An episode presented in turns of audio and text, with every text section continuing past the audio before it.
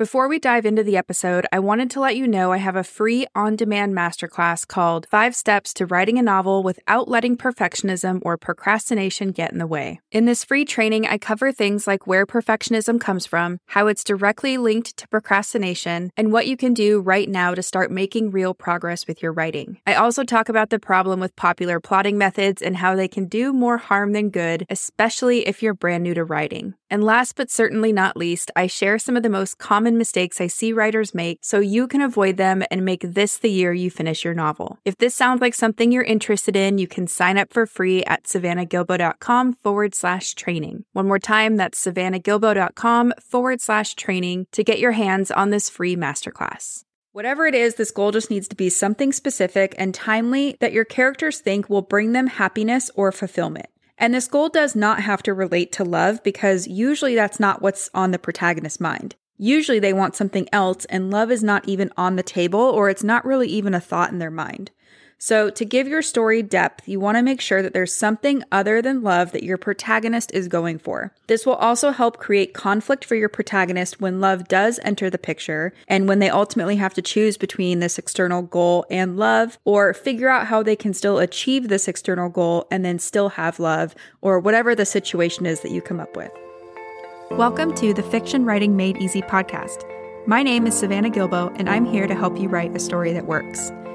I want to prove to you that writing a novel doesn't have to be overwhelming. So each week, I'll bring you a brand new episode with simple, actionable, and step by step strategies that you can implement in your writing right away. So, whether you're brand new to writing or more of a seasoned author looking to improve your craft, this podcast is for you. So, pick up a pen and let's get started. In today's episode, we're going to talk about the conventions of the romance genre. I'm also going to show you how these conventions show up in the movie Twilight. So if you're writing a romance novel, this episode is for you. And if not, don't worry because I'm going to cover each of the other genres soon. Before we dive in, let's quickly talk about what makes a romance story or what makes the romance genre unique. Romance novels center around two characters falling in love despite the odds, despite the risks, and despite the various forms of conflict in each of their lives. These stories show us the power of love or how love can help two characters blossom into better versions of themselves. And most of the time, these stories end happily ever after, or at the very least, happily for now. And this is really important because people who choose to read romance novels expect this kind of ending. So they want to experience all the excitement of falling in love, and at the end of the day or at the end of the story, they want to see love win. That's really why they're here. And like all genre fiction, you have to deliver this emotional experience that readers are looking for in order for your story to work. To deliver this emotional experience, you need to include the obligatory scenes and conventions of your genre in your novel. And as I mentioned earlier in today's episode, we're going to look at the conventions of the romance genre. And in case you've never heard this term before, genre conventions are the character roles, settings, and events that are specific to a genre. They're what help us writers write a story that works, and when coupled with your genre's obligatory scenes, help us to evoke emotional reactions in our readers. So now let's take a look at what these romance genre conventions are and how they show up in the movie Twilight. And if you're wondering why I'm going to walk you through these conventions in a movie, it's simply because movies require less of a time investment. And I'm hoping you've either seen the Twilight movie or that you'll at least go watch it after listening to this episode to help cement each of these genre conventions in your mind. So, of course, you can and you should study these conventions in your favorite romance novels, but for today, we're going to look at them in a movie. Now, as I go through these conventions, I want you to think about why each of these roles or settings or events would need to be in a romance novel in the first place. I want you to think about what purpose they serve in the overall narrative and how they help create a romance story that works. My hope is that you'll notice that each of these conventions has a really specific reason why it needs to be there, and because of that, you can use these conventions plus the obligatory scenes of the romance genre to help you craft an outline or a first draft of a story that works. And just a reminder if you want to see how these conventions show up in a few other stories, you can check out the blog post that goes along with this episode that also includes examples from Pride and Prejudice and Something's Gotta Give. I'll make sure to link to that blog post in the show notes for you guys, but for now, let's dive into the conventions of the romance genre and how these conventions show up in the movie Twilight. The first convention you'll want to include in your romance story is some kind of love triangle. And by that, I mean you need to have someone or something who's competing for the affections of one or both of your lead characters. Without a love triangle or a rival interest, there's no possibility for your protagonist to have a moment where they have to choose what's most important. And usually it's not just about choosing between two people. It's more about choosing what kind of person the protagonist wants to be going forward. So, for example, usually there's a guy who looks good on paper, or a guy who represents the heroine's comfort zone, or the opportunity for her to not have to change. And then there's usually some guy who pushes the heroine out of her comfort zone and causes her to blossom into the best version of herself. So, in this scenario, on the surface, it seems like she's choosing between one guy and another, but in reality, she's really choosing what kind of person she wants to be. Does she want to stay the same and stay complacent, or does she want to be a little bit uncomfortable and does she want to grow and change and blossom into a better version of herself? And I should mention that sometimes the rival character isn't actually flesh and blood. So sometimes the rival manifests as a choice between a romantic relationship and something else. So, for example, a choice could be something like putting career advancement before a romantic relationship or continuing with a certain addiction instead of giving up that addiction for the relationship, things like that. So, for example, in Twilight, Edward, Jacob, and Mike all have feelings for Bella and they compete for her attention and affection. In this movie, Bella doesn't really consider Mike or Jacob as potential suitors, but as viewers, we know that they're both there. As she learns the truth about Edward being a vampire, viewers are left wondering if she might choose someone else more quote unquote normal. So that's convention number one a love triangle or rival character competing for your character's affection. The second convention you'll want to include in your romance novel are characters that fit the role of helpers and harmers. So, by helpers, I mean that there should be at least one character who's in favor of the romantic relationship. This person will do whatever they can to help the two main characters get together. On the other hand, you're going to want to have characters who are not in favor of the romantic relationship, and these will be your harmers. So they're going to do whatever they can to harm the budding romantic relationship. And you can even have multiple characters who act as helpers or harmers to the central relationship.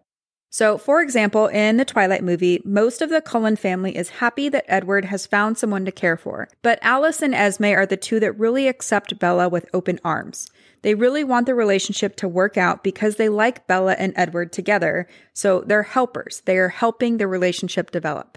Rosalie, on the other hand, doesn't want Edward and Bella to get together because A, Bella's human and their relationship could endanger the Cullen family, and B, she's also jealous of Bella and her humanity. So she acts as a harmer. She does not want the relationship to move forward. And that's convention number two at least one helper and at least one harmer. The third convention you'll want to include in your romance novel is some kind of external goal or something outside the relationship that's driving the actions of your two main characters. So, for example, maybe the heroine in your story wants to climb the corporate ladder by getting a specific job title. Or maybe your hero wants to raise a certain amount of money to save his veterinary practice. They might even have to work together or do something like solve a crime together or keep some kind of secret together or whatever it is that you come up with. Whatever it is, this goal just needs to be something specific and timely that your characters think will bring them happiness or fulfillment. And this goal does not have to relate to love because usually that's not what's on the protagonist's mind. Usually they want something else and love is not even on the table or it's not really even a thought in their mind. So, to give your story depth, you want to make sure that there's something other than love that your protagonist is going for. This will also help create conflict for your protagonist when love does enter the picture and when they ultimately have to choose between this external goal and love or figure out how they can still achieve this external goal and then still have love or whatever the situation is that you come up with. So, in the movie Twilight, Bella's first goal is to go live with her father and integrate into life in Forks, Washington. Once she learns that Edward is a vampire, she realizes that he's going to stay physically 17 forever and that she'll continue to age. After that, her goal is to then become a vampire so that they can stay together forever. So that's convention number three some kind of specific external goal that your protagonist is going after. The fourth convention you'll want to include in your romance novel is some kind of line between masculine and feminine sensibilities. So, in other words, there should be a distinct difference in the ways that your two characters view and approach love and all of its responsibilities. Now, this doesn't mean that you have to have a male and a female protagonist playing stereotypical gender roles. It just means that there needs to be a difference between the masculine and feminine sensibilities. So you can think of this as male versus female, Mars versus Venus, or even yin versus yang energy. And this is important because it just helps to create that push pull dynamic between your two characters. So, for example, in the movie Twilight, Bella is pretty much a damsel in distress who needs to be taken care of or rescued throughout the entire story. Because of the time period Edward was born in, he has very old fashioned ideas about love and his role as the man and the protector in the relationship. So there's a very clear push pull dynamic between the masculine and feminine sensibilities in the story, or that Mars and Venus energy. And that's convention number four. The fifth convention you'll want to include in your romance novel is some kind of external conflict. So, even though you're writing a story about a person who probably doesn't want to fall in love for whatever reason, the relationship conflict is not enough. So, ideally, there's also some kind of external conflict for your protagonist to face that relates to the specific goal that we talked about earlier. So, for example, maybe your hero and your heroine are on opposing teams in some kind of sporting event. That would create specific external conflict. Or maybe they're going for the same position at work. Or it could even be something like the heroine's family values don't mesh with what the hero is offering, which creates conflict outside of her relationship with the hero. So, things like that. In the movie Twilight, the fact that Bella is human makes it very dangerous for her to date Edward and be around his family. The Cullen family has vowed not to hurt humans, so when Edward brings Bella around, this puts their family values in jeopardy and creates feelings of opposition in some members of the Cullen family, like Rosalie. There's also an external force outside of Bella and Edward's control by the name of James. So he's another vampire who wants to drink Bella's blood, which obviously creates a ton of external conflict. So that's convention number five external forces of conflict or opposition. The sixth convention you'll want to include in your romance novel is some kind of internal conflict for your protagonist to face and hopefully overcome. So, this could be anything within either one of your main characters that stands in the way of their ability to open up to true love and to be in this relationship. It could be something like a limiting belief, a bad habit, a character wound, a lack of confidence, major self doubt, or anything like that. And usually, this is what your character will have to overcome by the end of the story if they want to be in this relationship with the other character. We'll talk more about that in a second, but this internal conflict could also be some kind of warring thoughts or goals, like if your protagonist really wants to climb the corporate ladder, but to do so means moving out of the country and away from their love interest.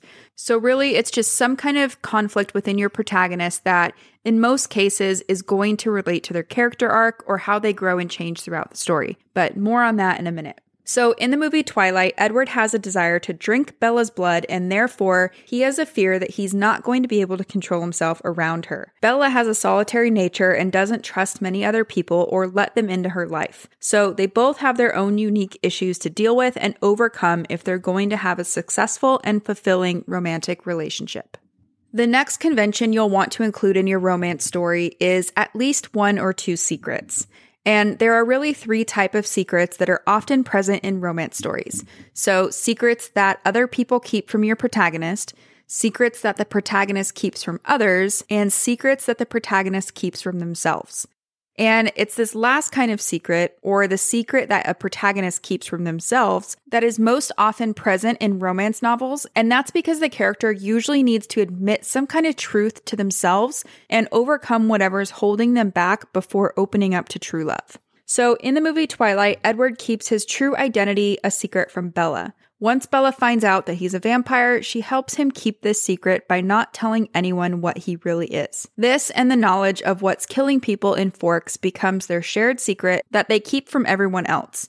At the end of the movie, Bella keeps her true intentions about meeting James at the ballet studio a secret from Edward, Alice, and Jasper. So that's convention number seven at least one or two secrets. Convention number eight is some kind of intimacy ritual or rituals that occur between your two main characters. So, in real life, couples develop intimacy rituals such as shared traditions, private languages, or inside jokes, you know, things like that that they only do with one another. These types of rituals are important to have in your romance novel because it helps you create and enhance the intimacy and chemistry between your two main characters. It also helps you create a relationship that's more lifelike. So, for example, in Twilight, Bella and Edward are both very curious about each other and ask a lot of questions, which they both try to avoid answering. And in a way, they have their own private language because once Bella knows that Edward is a vampire, they can talk openly about vampires and werewolves, but only with each other. It's not something Bella can talk to her school friends about or even her family about. So that's the eighth convention intimacy rituals between your two main characters. The next convention you'll want to include in your romance novel is some kind of internal change within one or both of your main characters. So, usually there's something inside the protagonist that makes him or her believe that either true love isn't quite possible, or that it doesn't exist, or that they aren't deserving of it. This is kind of what we talked about earlier with that internal conflict, but we're taking it a step further now. So, in order to open up to and receive true love, the protagonist has to go through a period of self reflection and change. They have to ask themselves who they want to be the person that cowers in the face of their fears, or the person who pushes past those fears or whatever's holding them back and becomes a better version of themselves. And in most cases, this change occurs because the protagonist has met and or interacted with the other character. So, character A inspired character B to become a better person, or they helped character B believe in themselves or get over some kind of character wound or moral failing that was holding them back from being their best self.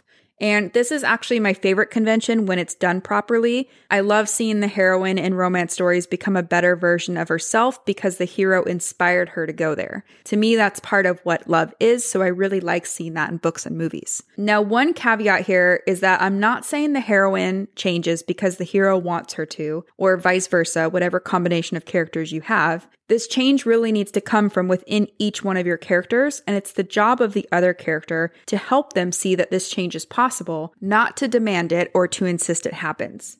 So, as an example, in Twilight, Edward must overcome his vampire nature and his belief that because he's a vampire, he doesn't deserve the love of a human. Bella wants to be made into a vampire, but in order to do so, she's going to have to give up her soul. So she must eventually decide whether or not life with Edward is worth becoming a quote, soulless creature with no place in heaven. Or if she'd rather go with someone that's a little more normal, like Mike or Jacob. So that's convention number nine, some kind of internal change. The final convention of the romance genre is the happily ever after ending.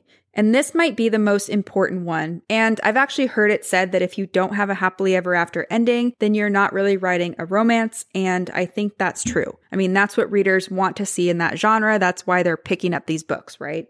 So, anyway, this is that awesome emotional payoff at the end of the story that answers the question will they get together or not that was raised at the very beginning of the story. It's the final moment to let readers sink into that wonderful feeling that love has won yet again. In Twilight, this happens after Edward and Bella are reunited at the hospital after defeating James.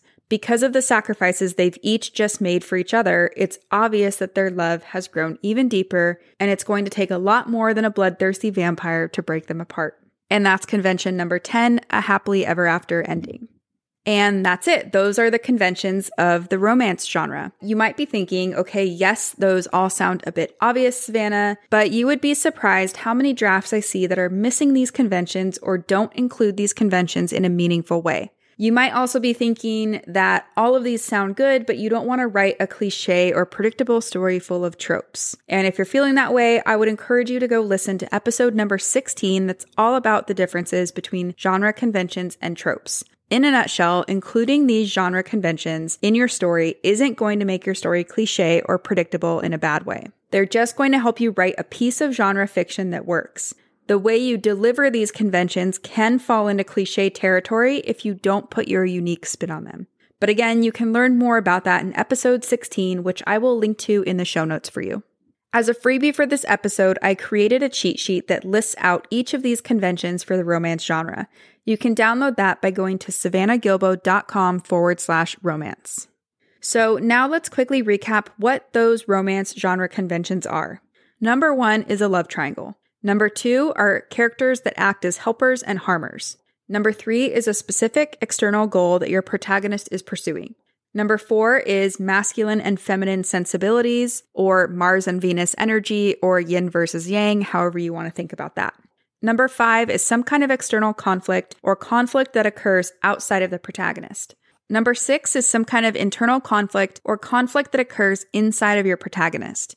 Number seven is at least one or two secrets. So remember, this could be secrets that your protagonist keeps from other people, secrets that other people keep from your protagonist, or secrets that the protagonist keeps from themselves. Number eight is some kind of intimacy ritual. So this could be anything from shared traditions, private stories that they have in common, or even inside jokes. Number nine is some kind of internal change within your protagonist or within both of your main characters. And finally, number 10 is a happily ever after ending. And as a quick reminder, these are the elements that readers come to romance stories for.